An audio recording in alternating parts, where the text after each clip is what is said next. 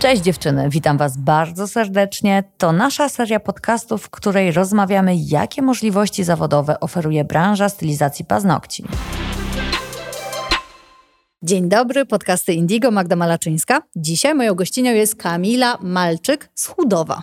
Cześć dziewczyny. Będziemy poruszać temat kursów, szkoleń, samorozwoju. Słowem, w jaki sposób dobrze wybrać to, co kiedy zainwestujemy w siebie, przyniesie nam jak najszybszą stopę zwrotu. Jak nie błądzić w świecie, w którym tyle kursów, tyle szkoleń. Nasza branża polska jest bardzo mocno rozwinięta pod tym kątem, co jest bardzo dużym plusem, ale mhm. również, jak to mówią, od nadmiaru głowa czasem może boleć. Kamila tak nam opowie na swoim przykładzie, w jaki sposób wybiera te szkolenia i tych instruktorów, żeby być szczęśliwą i zadowoloną z wyboru. No więc e, początkowo troszeczkę błądziłam tak naprawdę, więc chyba jak każdy, a później faktycznie jak już e, zrozumiałam o co chodzi, to wybrałam jednego instruktora, który od początku do końca mnie poprowadził do tej drogi i uważam, ta pierwsza część, ta druga dała mi bardzo dużo doświadczenia, no i jestem też w tym miejscu, w którym jestem. To może zacznijmy od początku. Kiedy zaczęłaś robić paznokcie? No to było jakieś 10 e, lat temu, ale tak rzeczywiście bardzo mocno raczkowałam. Taka odskoczyła od życia. Gdyby 10 lat temu była taka możliwość, jak jest dzisiaj, możliwość zakupienia kursu online, pójścia do instruktora, znalezienia instruktora na Instagramie i sprawdzenia, czy mam z nim flow, e, pójścia na jakieś warsztaty, no wtedy mogłoby się okazać, że nie błądziłabyś przez te dwa lata myśląc, że to tylko hobby, ale od razu po pierwszym szkoleniu miałabyś takiego kopa. Kurde, z tego można żyć, na tym można zarabiać. Tak, teraz właśnie zrobiłabym w ten sposób, e,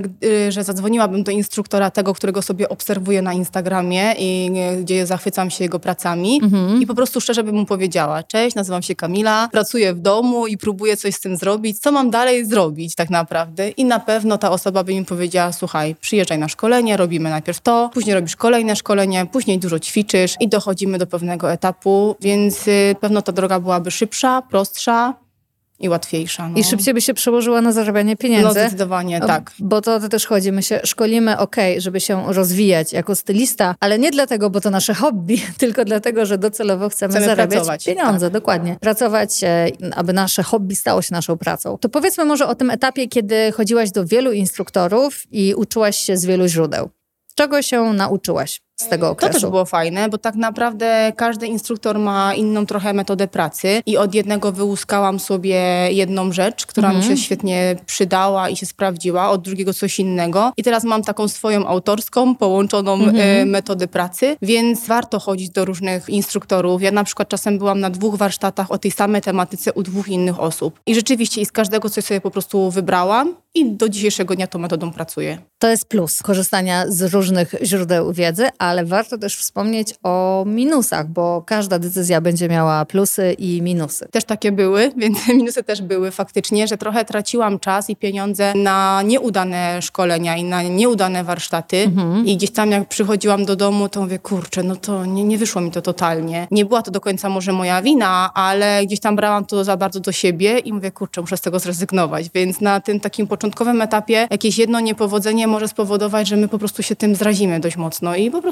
rzucimy to wszystko w kąt. I wtedy warto wziąć trzy oddechy i pomyśleć sobie tak. Tak samo jak moje klientki czasem gdzieś zabłądzą i pójdą do salonu, w którym zrobią im krótki, ale szpic. Tak, tak, dokładnie. Albo hybryda i modleci następnego dnia. I też mogą dojść do wniosku, że stylizacja paznokci to badziewie i nie chcę tego więcej robić. I dopóki nie trafią na mnie, to nie zmienią zdania. Tak samo ja na swojej drodze mogę trafić nie pod ten adres, pod który chciałam. Tak miało być. Widocznie z jakiegoś powodu miałam trafić na szkolenie, które nie za wiele dało, nie za wiele mnie nauczyło. Może kiedyś zrozumiem, czego mnie nauczyło, może jest za wcześnie. No dokładnie. Bo też tak czasami jest. To jest właśnie ten moment, kiedy skaczemy od instruktora do instruktora. Z jednej strony to jest świetne, bo poznajesz różne perspektywy i różne postrzeganie stylizacji paznokci. Czasami ten sam efekt końcowy będzie wykonany zupełnie innymi produktami, zupełnie innym stylem pracy. I to jest świetnie poznać tylko czasami jest za wcześnie na to, żeby, żeby przyjmować tak różnorodną wiedzę, bo to nam robi w głowie bałagan. Tak, dokładnie. Ale to też właśnie taka moja historia trochę z życia, bo ja pamiętam, jak na pierwsze warsztaty się zapisywałam. Dowiedziałam się, że są warsztaty właśnie u nas u dystrybutora i ja wiedziałam, że to jest dla mnie za wcześnie jeszcze na takie warsztaty, bo to były warsztaty ze zdobień, z jakichś mhm. ornamentów. Ja dopiero raczkowałam w ogóle w przedłużaniu paznokci, mhm. a już nagle ornamenty. I wtedy też właśnie przedzwoniłam sobie do tej instruktorki mhm. e, i pytam, czy ma to w ogóle sens? A ona mówi, tak, przyjdź, to ma sens. Nawet jeśli wyjdziesz z tych warsztatów bez paznokci pięknie wymalowanych i i bez zdobień, to i tak będziesz wiedziała, jakie są triki, żeby to zdobienie wykonać i za jakiś czas poćwiczysz sobie w domu jeszcze raz i zobaczysz, że nagle to, to ci wyjdzie. No więc y, poszłam, mm, byłam. Faktycznie tak się okazało, że, że to złapałam bakcyla i później już latałam na każde warsztaty. Tak się zaczęła moja przygoda właśnie ze zdobieniami. Czyli reasumując, lepiej jest spróbować i żałować, że się spróbowało, Tak. niż nie spróbować i nie żałować, że się nie spróbowało. Wiem, że trochę to zmodyfikowałam, ale wiecie, dopóki nie pójdziesz, nie doświadczysz, to tak naprawdę nie wiesz. A na pewno iść ścieżką nie edukacji i myśleć, że się nauczę metodą prób i błędów sama, tak, nauczysz się, ale zajmie ci to 15 lat. Tak, dokładnie. I niepotrzebnie marnujesz sobie ten czas na to, że robisz ten sam błąd. Może się okazać, że właściwie robisz te paznokcie świetnie, tylko dosłownie jeden element coś zawodzi. Ty nie potrafisz go sobie sama wyłapać, bo od tego tak naprawdę jest instruktor, który patrzy z boku i, i to wyłapie w 15 sekund po prostu. Przejdźmy teraz do tego momentu w twojej karierze, kiedy jesteś już pod pieczą jednego instruktora, Mhm. który cię wyprowadził i z którym e, współpracujesz regularnie. Któż to jest? Natalia Trefon. To udawałam, że nie wiem. Pewnie, że Natalka całujemy serdecznie. E, Ile już razem pracujecie z Natalią? No tak naprawdę z Natalią to już nawet w latach nie wiem ile. U Natalii się pojawiałam co jakiś czas na szkoleniach, a później jak już zapragnęłam zostać instruktorem Indigo, chciałam być Youngiem, to pierwsze co zrobiłam to właśnie zadzwoniłam do niej i powiedziałam, że jestem już gotowa, chciałabym, wydaje mi się, że jestem gotowa, czy, czy może mi w tym pomóc. No i oczywiście się zgodziła, ale powiem, że nie było łatwo, bo Natalia to jest naprawdę taka żyleta. No ona nie odpuści. Tak. Ona nie odpuści, więc y, to nie była. Znaczy, oczywiście było super, było fajnie, ale to był bardzo pracowity czas. Do tego wszystkiego jeszcze dołożyła mi występ na mistrzostwach. Jednego dnia przychodzę na e, zjazd i ona mi mówi: Będziesz startowała w mistrzostwach. Ja mówię: Co? Nie, nie, nie, to nie ten etap jeszcze, absolutnie. On mówi: Tak, tak, właśnie ten etap. Mówi: Jeszcze nie jesteś instruktorem i jeszcze tak jakby tych obowiązków instruktora nie masz, to za ten czas właśnie złapiesz się za mistrzostwa. Ja mówię: No dobra, już to jakoś tak przetrawiłam, mówię: Dobra, próbujemy. To mówi tak, wiesz, ale ja ci zapomniałam powiedzieć, że to nie będzie jedna konkurencja. Sta- Wystartujesz w tylu konkurencjach, ile się da. Bo wiesz, chciałabym, żebyś ty miała ten Grand Prix. Wiesz, chciałabym. Ja mówię, nie Natalia, tutaj się z jednym jakoś próbuję uporać, dopiero z tyloma. Nie, nie, nie, proszę, proszę, tutaj zaczynasz pracować. No i faktycznie udało się. 13 pucharów Wow. i Grand Prix było moje, ale to było wszystko tak naprawdę dzięki Natalii, bo po pierwsze ona we mnie uwierzyła, a po drugie no też nie popuściła, bo gdyby to ode mnie miało zależeć, jedna praca max i to wszystko. Które to były mistrzostwa? To były pierwsze moje mistrzostwa W którym mieście? w Dubaju. I jest satysfakcja, prawda? Bardzo. I tak naprawdę jest teraz już y, taka chęć wystartowania w kolejnych i w kolejnych i Mhm. cieszę się bardzo, że ona właśnie we mnie to zaszczepiła. Będziecie startować w mistrzostwach stacjonarnych? Będziemy. To jest też mój taki, taki kolejny cel, bo to też jest zupełnie inny, inny charakter w ogóle imprezy tak naprawdę. Tak, Ta- zupełnie. Tak. Więc Natalia też mówi, że tutaj trzeba poradzić sobie zarówno z techniką, jak i z emocjami, z czasem, ze wszystkim, więc Mhm. to jest zupełnie inny level. No ale tak jakby już pierwsze koty za płoty. Ten Dubaj był pewnie bardziej artystyczny, prawda? Tak, tak. No i pięknie. Warto to podkreślić, że zaoczne mistrzostwa, takie jak w Dubaju, są zbliżone do tradycyjnych przedcovidowych mistrzostw ze zdobień, ponieważ tam również zdarza się, i to często, że są kategorie zaoczne. Bo nie ma możliwości, żeby stworzyć boks, który składa się z 10 paznokci bardzo długich na tych samych konkretnie mistrzostwach, więc trzeba po prostu to sobie przygotować wcześniej. Tym boksem po prostu tam się jedzie tylko i czeka się na wynik, na werdykt, więc tak samo właśnie to wyglądało w tym Dubaju. Robiło się wcześniej te prace po to, żeby można było je tam wysłać. A z kolei stacjonarne mistrzostwa techniczne to już jest inna para kaloszy i trzymam bardzo mocno kciuki. Zresztą widziałam wielokrotnie Natalię w akcji. Wielokrotnie pierwsza klaskałam na podium, jak zdobywała te wymarzone nagrody i piękne to jest, że teraz widzę, że ona tak samo jak ja ją kiedyś, tak samo ona ciebie wspiera w tym. Tak, to jest taki naprawdę mentor i taki motywator. I to jest też fajne, że ona coś osiągnęła już, znaczy dużo osiągnęła, bardzo dużo osiągnęła. A ciągle I jej tak jak- mało. Y, To też, ale że ona tak jakby przekazuje tą wiedzę dalej, że nie Tak. zostawia sobie jej dla siebie, tylko po prostu nie ma takich kompleksów, że ktoś może być lepszy ode mnie. Nie, idziesz jeszcze bardziej, jeszcze lepiej, wiesz, to musisz zacząć tak. Tak jakby taką strategię też mi pokazała, jak w ogóle startować w mistrzostwach. Wiecie, dziewczyny, myślę, że czas instruktorów, którzy pokażą ci tylko kawałeczek, żebyś przypadkiem nie zrobiła zbyt dużego progresu, myślę, że ta era już się skończyła, bo jest tak duża konkurencja pośród instruktorów w Polsce i mam tu na myśli zdrową konkurencję, bo mamy poziom najwyższy na świecie stylizacji paznokci i bardzo wielu instruktorów, że taki instruktor, który by tak e, pieczołowicie skrywał te tajemnice i nie chciał, żeby jego kursanci się zbyt rozwijali, to by po prostu zaginął w akcji. Więc nawet jeżeli ktoś miał takie podejście, to już go nie ma. A ci, którzy są, karty na stół, kawa na ławę, tak naprawdę to właśnie progres mojej kursantki świadczy o tym, że jestem świetnym instruktorem. Tak, dokładnie. To nie to, że ja pojadę na mistrzostwa i wygram, a moi kursanci nie. No, no trochę tak właśnie było z Natalią y, a propos y, mistrzostw w Dubaju. Ona też chciała wystartować, ale nie zdążyła przeze mnie.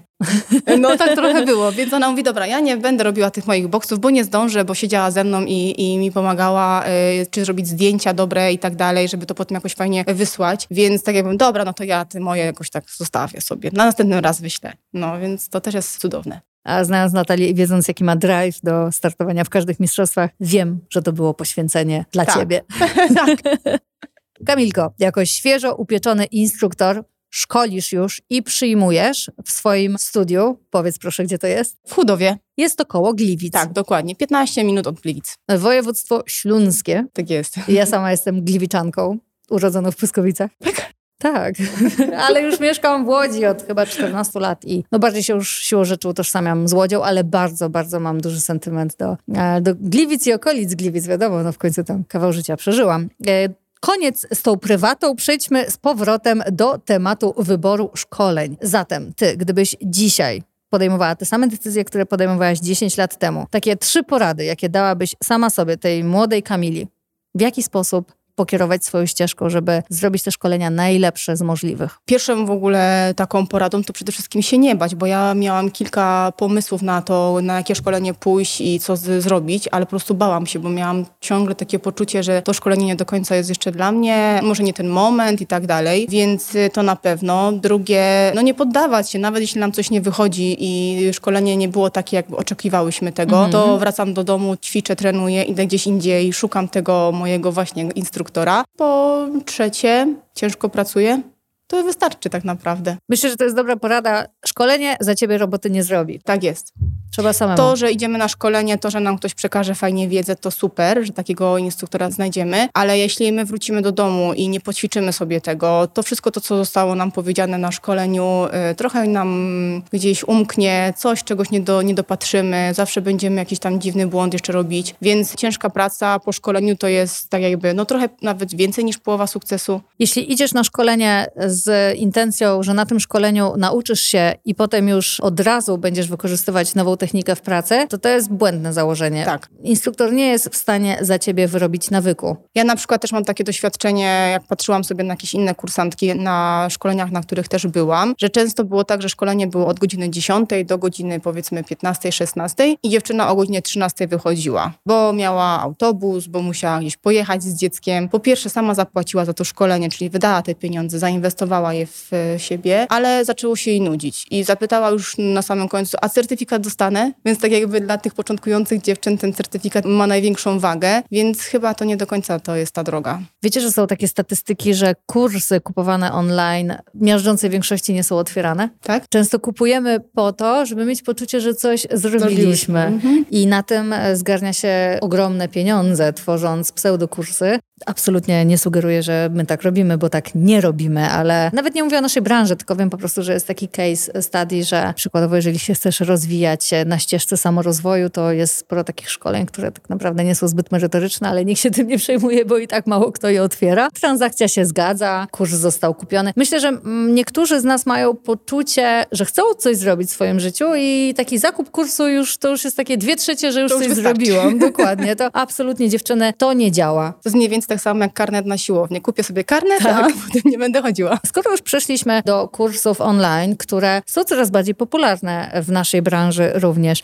jak ty je postrzegasz? Postrzegam je bardzo dobrze, jeśli są dobrze skonstruowane, napisane i powiedziane, bo ja sama takie dwa kursy sobie wykupiłam i są świetne. Oczywiście to nie są jakieś kursy techniczne, bo tego nie do końca się da tak jakby na kursie nauczyć, mhm. więc no jeśli są rzeczywiście dobrze nagrane, no to świetna sprawa. Ja myślę, że to zawsze zależy od punktu wyjściowego. Jeżeli mieszkasz w Polsce, do tego jeszcze na Śląsku, gdzie masz taki dostęp do wiedzy, masz tylu instruktorów pod nosem, czasami 15-20 kilometrów, czasami w twoim miejscu zamieszkania tak. jest ta osoba, która może cię świetnie nauczyć, aż się prosi, żeby pójść do człowieka, ale jeżeli mieszkasz poza Polską, a marzy ci się, żeby zacząć już rozwój i wtedy zamiast czekać pół roku na szkolenie, to warto jest już sobie taki kurs zakupić i przyswajać wiedzę, tylko tu trzeba zaznaczyć, przy kursach internetowych odpowiedzialność za to, że się nauczymy, leży po naszej stronie. Bo kiedy idziemy do instruktora, to można powiedzieć, że odpowiedzialność za to, że kursant zrozumie, nie mówię, że się nauczy i że będzie już płynnie operować tą techniką, ale że zrozumie, o co chodzi w tej technice, to leży po stronie instruktora, bo on cię właśnie w odpowiednim momencie złapie za rękę, sprawdzi, czy ty dobrze myślisz. Masz tą interakcję i ona jest bezcenna, ponieważ osoba, która pilnuje twoich ruchów, to jest osoba, która była w twoich butach i wie doskonale, co ty możesz zrobić.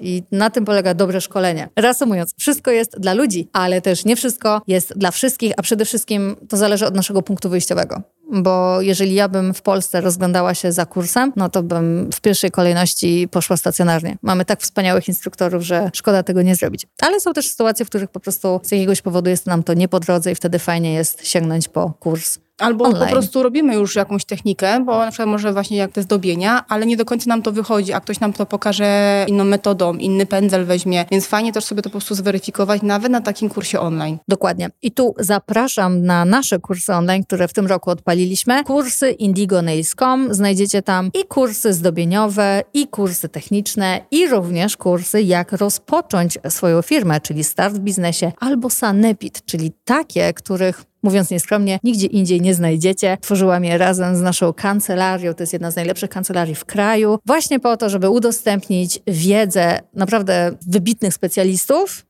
dopasowano do naszej branży, bo wiem, że bardzo wiele stylistek nie ma szans na to, żeby dobiła się do takiej kancelarii, więc robiąc te materiały naprawdę miałam ogromną przyjemność i satysfakcję, że mogę udostępnić i że to zrobiliśmy. Dziewczyny, ślicznie Wam dziękujemy, że byłyście razem z nami na podcaście. Kamilka, Tobie dziękuję za przyjazd do Łodzi. A ja bardzo dziękuję za zaproszenie. I zapraszamy na kolejny podcast z Kamilą, w którym to będziemy mówić o tym, czy opłaca się otwierać salon stylizacji na wsi. Mogę powiedzieć na wsi, tak? Tak jest, jest okay? pewnie, tak. Na wsi, dokładnie, bo nie ma nic złego w tym, aby powiedzieć do mnie, mieszkam na wsi, pracuję na wsi, bo czasami może się okazać, że to przynosi lepsze rezultaty niż w mieście.